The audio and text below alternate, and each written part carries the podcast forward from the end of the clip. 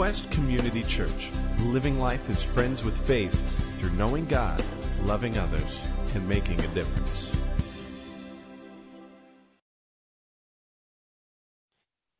All right, well, welcome to a great celebration day. This is the, actually in the church calendar, Palm Sunday. And if you're not familiar with the church calendar, this is the day we get to celebrate the beginning of the Easter week, leading up to the greatest celebration uh, that we uh, remember in the Christian tradition. And the Palm Sunday, if you're not familiar, familiar with the story, is actually uh, Jesus coming into Jerusalem for that final week. And he actually comes riding into Jerusalem on this donkey that has never been ridden before. And that's really important because every single person who was lining the crowd that day, cheering him on, singing Hosanna, would have recognized this as a prophetic fulfillment that this is the Messiah coming into Jerusalem. And the eyewitness accounts of Jesus' life in Matthew, it says this about that circumstance. It says, A very large crowd spread their cloaks on the road, while others cut branches from the trees and spread them on the road. The crowds that went ahead of him and those that followed shouted, Hosanna to the Son of David! Blessed is he who comes in the name of the Lord. Mark's eyewitness account adds this line. It's saying, Blessed is the coming kingdom of our father David. Hosanna in the highest. When Jesus entered Jerusalem, the whole city, it says, was stirred and asked, Who is this? Now imagine this. This is really quite a sight. People are basically, cloaks are basically like our sweatshirts. People are basically taking their sweatshirts off and laying them on the ground and cutting palms from the trees and laying them on the ground to create this red carpet for the King of Kings coming in. They're shouting, they're singing Hosanna, which means save, the Savior, the one who's going to save us, and they're just shouting their, their heads off at him. And, uh, you know, we obviously get the name Palm Sunday from cutting palms because everybody knows a dirty, smelly sweatshirt it's just sweatshirt Sunday doesn't doesn't fly as well, right? Right? So Palm Sunday is more beautiful, especially for us up north, dreaming of Florida and the warmth and thinking about snow coming this Tuesday again. But imagine, there's thousands of people. Jerusalem is normally 30,000 people. This is the biggest festival of the year in Jerusalem, and it swells to well over 150,000 people. And they've got people along the route, in spite of the Roman garrison being there, saying, the king is coming. The one who's going to restore the kingdom is coming. This is a loud, brash act of praise that goes on that stirs the entire city. It's really, in the minds of the people there along that road today, this is a defining moment. This is a defining fulfillment of purpose for them. It's, an, it's God answering prayers that have been prayed for centuries. Palm Sunday, in its, in its essence, is really about God fulfilling purpose. Today, as we uh, wrap up our series on powerful purpose, this text itself actually reaffirms a key point that we've talked about throughout this series, and that is this purpose for the Jews and the followers of Jesus in this Palm Sunday passage was about a destination. It was about the coming kingdom, their kingdom being liberated from the Romans and establishing their own people and nation again. But Jesus, even as great as this crowd was and the stir of that day, had a much greater impact in mind. An impact that he had in mind of multiplying the life of God by the Spirit of God through each and every one of our lives, touching one person at a time to millions of people across every ethnic, social, cultural divide. His vision was a whole lot bigger. And as just as Jesus started that movement of God, just like we talked about last week, he started, about, started that movement of God with a very small focus, one life at a time. His first three years were lived primarily focusing his attention on the 12 that he lived with and walked throughout the day with.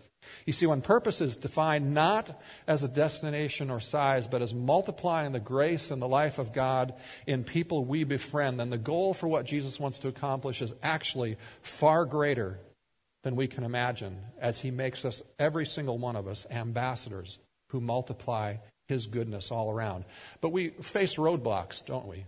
We dream of purpose and we have a hard time getting started. And one, one of the roadblocks I think we face in getting started with our purpose in life, especially a God sized purpose as we think about it, is that when we start talking about that, it seems a little bit grandiose, right? We start thinking big and it begins to make us feel just a little uncomfortable.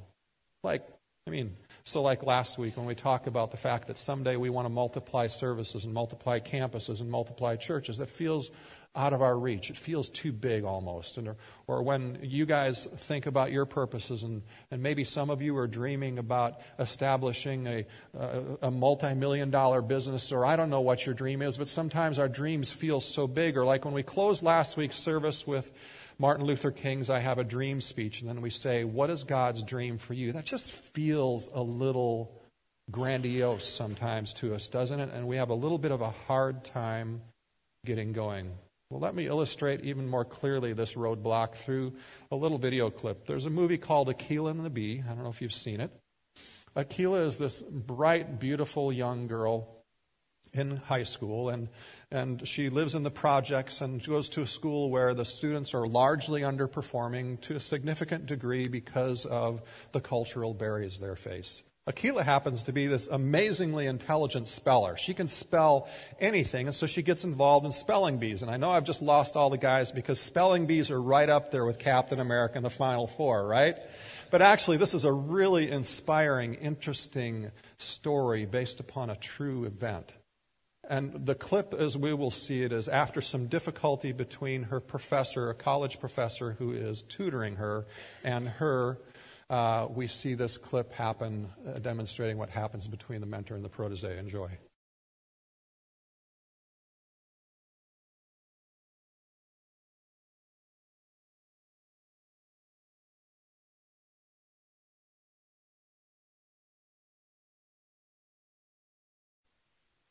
Isn't that the truth? Sometimes we are afraid of me. We're afraid of saying out loud the dreams we have the purpose we believe God is calling us to. But let me reread what she read. Our deepest fear is not that we are inadequate. Our deepest fear is that we are powerful beyond measure. It is your light, not your darkness, that most frightens you.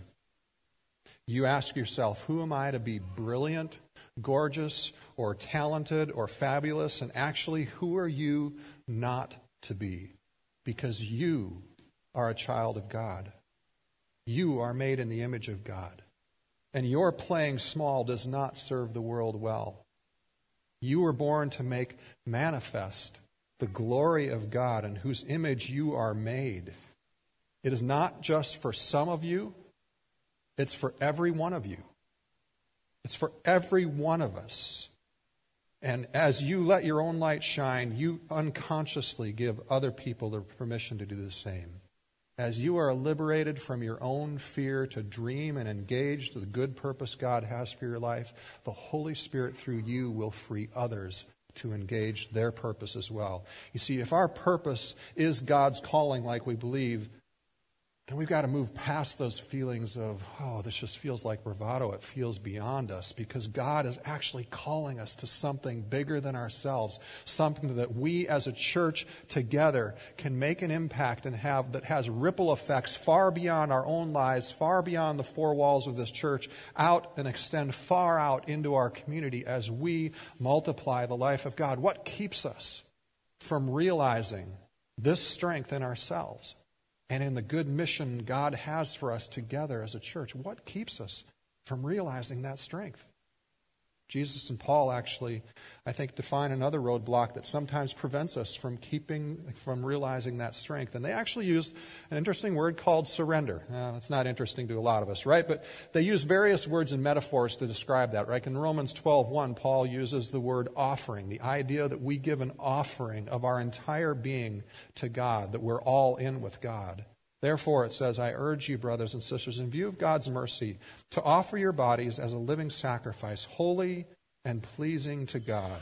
This is your true and proper worship. The message paraphrase, it's not a translation, it's just a guy's opinion of what this says, is really well written on this. It says, So here's what I want you to do, God helping you. Take your everyday, ordinary life, your sleeping, eating, going to work, and walking around life, and place it before God as an offering embracing that what God does for you is the best thing you can do for Him. Let me ask you this question. When you think of surrender, When you think of giving an offering to God, what do you think of?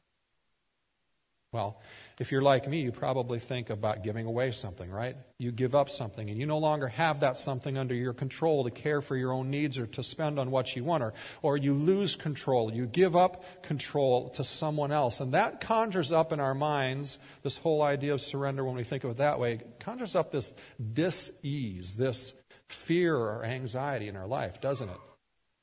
Henri Nouwen, a, a famous uh, theologian from the past century, uh, right before he died, took a sabbatical near the end of his life. And uh, he recorded his findings, his thoughts from that sabbatical in a, in a book uh, appropriately titled Sabbatical Journey. Uh, one of his favorite parts of that journey was he uh, had established a friendship with the Rodleighs. The Rodleighs were a trapeze artists from South Africa who travel all over the world performing. And he established a really close friendship with them, and he became very fascinated by the relationship between the catcher and the flyer. I mean, when you go to a, see a trapeze, you're really awed, and we're all really awed, right, by the flyer, the person who's this daredevil who lets go of the trapeze and does all these amazing tricks in the air, hoping to get caught before a, a terrible fall, right? They let go and they have to abandon themselves into the, out, into the arms of the catcher, stretched arms out, waiting to feel the strong hands, hoping they aren't going to fall. And Nouwen sitting with them one day, and you see a picture of him actually being held by them, uh, asked them, What's the number one key to success in your act? And he said the answer was stunning.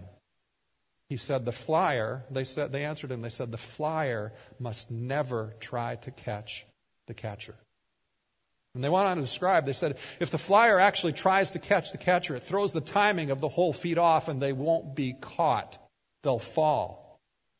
This means, in this act, the catcher is the one who does the real work. The catcher, not the flyer, is the person who determines success of the act. The flyer must simply surrender themselves, herself, and trust the catcher. Think about it this way we are the flyers, and God is the catcher. We're comfortable on this bar. We don't want to let go of it. Yet we're created to be flyers. And God, this ultimate catcher, swings towards us and calls us and comes to us and says, I've given you a vision. I've given you a purpose. I've given you something beyond what you can imagine, good, beautiful to be a part of. Will you just release the bar? Will you engage it? Will you take the risk and do it and let me take you to a new place? Yet, all too often, we don't even get started on what God calls us to do because we're afraid of letting go. He's the creator. He's the all knowing, powerful catcher, and we're afraid to let go. Or we let go and we panic. We try to do the catch ourselves with bad results. What do you need to let go of in order to be all in with God? What do you need to let go of in order to, to fly as God intended? What fears keep you from, grip, from gripping that bar instead of letting go? In our culture, I think we could point to at least three bars, and we'll just go through those quickly that end up being roadblocks to us because we don't want to let go of them. One is a bar of status. We often seek status in our position, our career, approval, or power, or knowledge, or material possessions, or image. And the idea of Jesus coming to us in these things and asking us to surrender control of these things in our life is scary to us. I mean, and we've got good examples, right? Just this last week. What, hap- what happens if my beliefs cost me my dream? What happens if my beliefs cost me my job, like the CEO at Mozilla this last week, whose political beliefs cost him a job, even though the record says that his treatment of other uh, of employees and inclusiveness was very kind, his beliefs still cost him his job. What if it means I have to downsize in order to get my finances in line with what Jesus wants? And what if it what if it means I have to become open and honest with my weaknesses and and I have to actually tell other people and admit and repent of some of my sins and be honest with those about my failure. Another bar is a bar of security. And not uncommon for us to pursue security through things like perfectionism, just having to constantly be right and good enough, or, or control, or, or we want our family to be just what it needs to be to make us feel secure. And if it's not, it, we don't feel security, or our relationships, or our possessions, or jobs, or, or even addictions. What's the basis of your security? And what threatens that sense of security in your life? It's an area of surrender that God is inviting us to surrender, to let go of, Uh, there's a third bar, a bar of unresolved conflict and emotional pain in many of our lives anger, unforgiveness, uh, holding on to past hurts or bitterness that tends to put barriers between us and relationships. Who are the family members that we avoid, or, or the coaches, or the neighbors that we just don't want anything to do with because of hurt or bitterness or anxiety? Who are the people in your life to whom your heart is hard and you've put a wall up? You've distanced yourself. See, we hold on to these things for a lot of times good reasons. We've been betrayed, we've been abused, we've been abandoned, we've been wounded, and but the problem is this unresolved stuff in our life causes us to clench this bar and, and then we project that pain on relationships in the future or circumstances in the future, anticipating that same thing from happening. And, it, and we hug tightly to this unresolved pain. And so we haven't flown as God wants us to flee, fly free of those things. We, we have yet to experience the exhilaration and the, of, of, of, taking the risk and God catching us and helping draw us into this greater giftedness and this greater place of love and freedom in our life. Um, we talk about those things sometimes in fear, but maybe fear doesn't relate to you. Maybe you're a person who you say, I'm not really that afraid of anything. But yet, you know, you know you're not all in with God, right? There's things that are barriers for you in your relationship with God. So let me talk about the roadblocks in a different way. Maybe you can relate to this better. To be all in with anything, you have to say no to certain things and yes to others, right? I mean, you know that. You know that in your business. For the pursuit of the things that you need to be involved in, you have to focus. You have to say no to certain things. You have to say yes to the things that lead you to the results you want. You do that all the time. Athletes, high level athletes, do it all the time. They say no to eating certain foods. They say no to certain activities so they can focus on healthy things and train, right? We know that there's this sense of having to be all in. And I know a lot of you know what that's like because you wouldn't be as successful as you are in your careers if you hadn't been all in in those settings and surrendered and focused in those things. You even say it like this. You say, I wouldn't be where I'm at. I wouldn't be as successful as I am if I hadn't been willing to pay the price to be all in, right? And yet, the barrier I think that we often face is actually found in those very words, those very words we say, where you have to be willing to pay the price to be all in. I mean, for one, once you paid the price enough times in your life, you don't want to pay it again, right? That's not a very attractive thing in life. We don't want to do that. And besides, it's also this incomplete, this incomplete distortion of what surrender really is and what being all in is really all about. Let me illustrate that through, an, uh, through a story about my old boss. One of my old bosses, he's a collector. He's got a stamp collection. He's got a collection of guns. He's got a collection of cars. He's got some beautiful Mustangs and a 57 T-Bird. He's got, he collects about anything. His favorite uh, show on TV is Antique Roadshow. And, and when he travels, he's always looking for estate sales or different things he can go to to find collectibles. He just studies about it all the time. So he was a missionary for much of his life and uh, didn't have a chance to save for retirement because he didn't make enough while he was in, on the mission field. And so when he got back, he's not only trying to scrape and save as much as he can, but he's also using his hobby of collecting to try to build a retirement. One day, he was traveling on the road in, in a small town, and there was this estate sale that he stopped by while traveling. And he was going through what they had there, and all of a sudden he noticed this little case, and it was had five little penny black stamps in it. Penny black stamps are the first, first stamp ever made in the 1840s, and uh, there were millions of them made, so they're they're fairly accessible. I mean, you can still get them fairly easy if you want to, but this one is a case that was obviously made. It appeared to have been made in the 1800s. It was a sealed case and it had five stamps nicely preserved in it, and they were asking about fifteen thousand dollars for it at this estate sale. He did an initial inspection. The quality looked good. Everything looked right. Maybe, may, in fact, actually, he thought maybe the price was just a little low. So he was thinking, ah, this would be a good deal. I could probably make, you know, I could probably turn it around tomorrow if I wanted to for two to ten thousand dollars more. So it's probably a pretty good thing. So, and plus, he'd only had one penny black in his in his stamp collection, so he he was interested in having more. To make sure, he went out to his car and grabbed the magnifying glass he always kept with him for just such an occasion because he was a stamp collector. And he went out to, he went and looked at it and he started looking at it very closely and everything was looking good. He got to the fourth stamp and all of a sudden he looked, uh, there's a defect in the stamp right on the image of the queen. And he remembered reading somewhere that there were about 100 stamps made during the first couple of years that were done by a nicked typeface. And uh, very few of them were still in existence.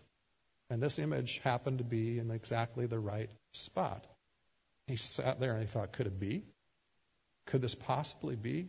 He picked up the case, looked at it more, looked like it had been sealed, looked like it had never been opened, no signs of being opened. It looked to be vintage 1800s sealed case for a high end stamp collector. And if true, this stamp collection was actually worth several hundred thousand dollars, not $15,000. But he couldn't figure out how to get the money. He and his wife had been through some difficult medical expenses and some other things going on, and he certainly didn't have the cash available on him that day or even easily accessible. And so it became this question should I go all in? Should I, should I go for it? And he ended up taking a big risk. He called his retirement investment person, said, Can you hurry up and send, uh, sell some funds? Don't worry about the taxes and penalties, and next day air me the money. And he did. He bought it. Got it valued and it was valued at over $300,000, maybe as much as a half a million. This story gives us a different perspective on being all in or surrender. Do you think it was worth him taking the risk? Certainly. I mean, we'd all say a no brainer. In fact, we just all wish we had the knowledge that we could actually know something like that. And then not only know something like that, but we wish we had the ability and the guts to actually take the step and do it, right? I mean, it's kind of a no brainer to all us. But Jesus is inviting us to surrender is really also a no brainer, just like this partially fictitious story is, to illustrate a point that Jesus also makes. Now, my boss actually is a, old boss is actually a collector. He's an avid stamp collector. He's got his 57 T-birds. He always does what I said. He just, this particular stamp story was made up. Sorry. But it's the idea that surrender, being all in, is really a no brainer. It's trading our own control, our own blessings for far more extravagant blessings. It's an invitation that Jesus gives us in following him in our purpose, yes, to absolutely surrender every area of our life to live as he wants us to live in the way he wants us to, li- uh, us to live it. But that surrender is a magnificent exchange. I mean, just remember back to our, our discussions of Ephesians over the past few months. He asks us this exchange is going from being in control of our own life and alienated from God to being His kids, to being co heirs with Christ, to walking out of our poverty into His wealth and to His mansion as His kids. It's out of control. It's walking out of our control of our own destiny and all the stress that brings to us to trusting in God's pre planned good works that He's got ordained for us in advance to do. It's, it's walking out of our need to be loved and affirmed and finding the people will do that into the security of being completely, absolutely forgiven, completely accepted, fully 100% loved by the God of the universe. It's walking out of our own stress over how we think about and manage our own finances into learning God's way of work, God's way to earn money, God's way to spend money, and God's way to give money, and all the blessings and prosperity that brings to our lives. What are we holding on to that prevents us from making that amazing exchange in life. Jesus describes the exchange further in Luke 6. He says this, and in kind of an interesting passage. It says, If you love those who love you, what credit is that to you? Even sinners love those who love them. And if you do good to those who are good to you, what credit is that to you? Even sinners do that. Skipping down to verse 35, he says, But, and now Jesus, after this but, describes what all in love, what surrendered love is. He says, But, love your enemies, do good to them. Skipping a little further, then your reward will be great, and you will be children of the Most High, because he is kind to the ungrateful and the wicked. Verse 37 Do not judge, and you will not be judged. Do not condemn, and you will not be condemned. Forgive, and you will be forgiven. Give, and it will be given to you. A good measure, a big, good measure, not a small, miserly measure. And the, it, it begs the question do we trust God's goodness? Do we trust God's generosity? A good measure, pressed down and shaken together. Not like the bags of chips you buy, right? All the bags of chips you buy are like three quarters empty. Because after they were full when they filled them, and after they've shaken all, they've gone down. But no, Jesus is saying it's a full, generous portion that God wants to give you. He does the shaking down. He does the pressing together. He wants to, your container to fill up and fill as much as possible. The measure that you give Him and more and running over will be poured into your lap. For, you, for with the measure you use, it will be measured to you.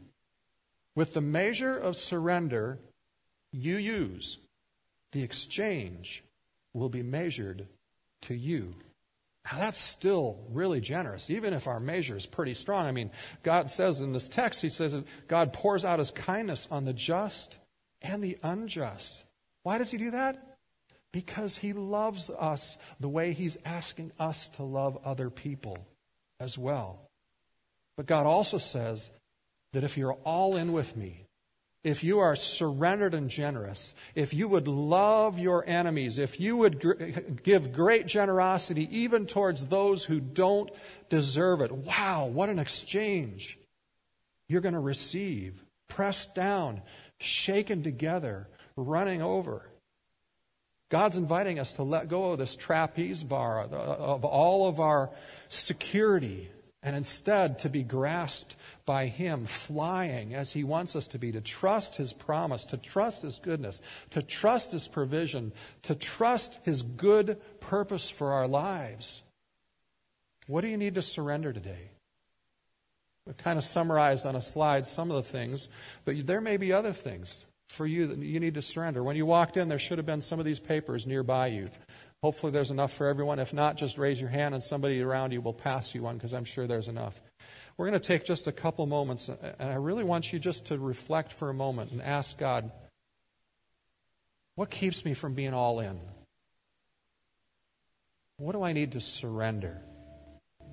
Whether it's about your purpose or about your finances or about your marriage or about your relationships or your family, it doesn't matter. What, what do you need? What keeps you from just surrendering all to God. And I want you to write it on the paper, and then in a couple minutes, I'll give you further instruction.